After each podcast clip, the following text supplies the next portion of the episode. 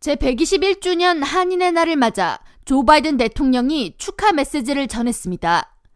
바이든 대통령은 13일 한인의 날을 기념하는 성명을 통해 121년 전 오늘 한인 이민자들이 처음 미국에 도착한 날을 기리고 한인 사회에 감사의 뜻을 전하고 싶다면서 가족과 지역 사회에 대한 한인들의 헌신, 대의를 위해 봉사하려는 힘과 정신은 우리나라를 더 나은 국가로 만들었다고 전했습니다.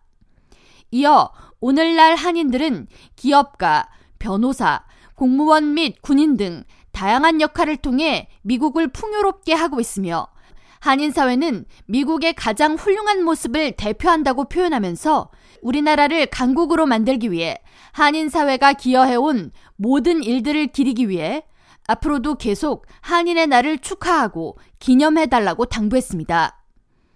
바이든 대통령은 전 세계에서 미국에 한인들이 가장 많이 살고 있으며 한국계 미국인들의 엄청난 공헌과 협력이 있다면 우리는 못 해낼 일이 없다고 강조하면서 자신이 어디에 있던 간에 본인의 뿌리를 기억하고 기념하는 것은 중요한 일이라고 덧붙였습니다. 한편 뉴욕 한인회에 이어 뉴저지 한인회는 13일 뉴저지 펠리세이즈 팍 소재 한인회관에서 2024 미주 한인의 날 기념 행사를 개최했습니다.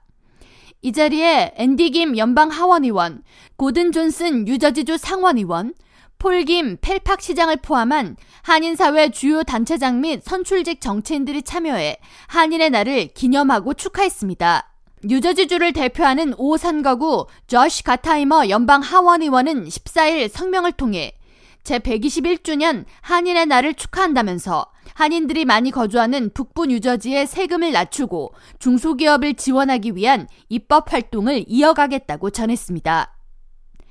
K라디오 전영숙입니다.